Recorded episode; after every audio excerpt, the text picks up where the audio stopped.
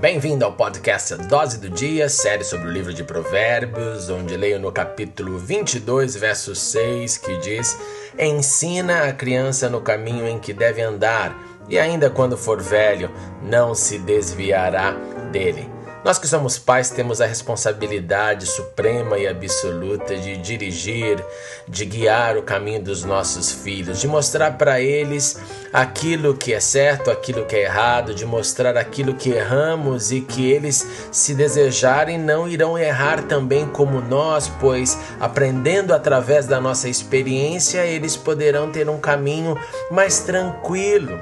E aqui o texto nos garante isso que quando há esse ensino, existe ali uma semente que fica e essa semente um dia dá frutos, um dia ela simplesmente aparece na existência, fazendo com que a criança permaneça no caminho que foi ensinada. É claro que existe o livre-arbítrio, é claro que uma criança pode resolver na sua vida adulta mudar completamente, mas o importante é nós fazermos a nossa parte. Ensine seus filhos o que é certo. E leia Provérbios capítulo 22.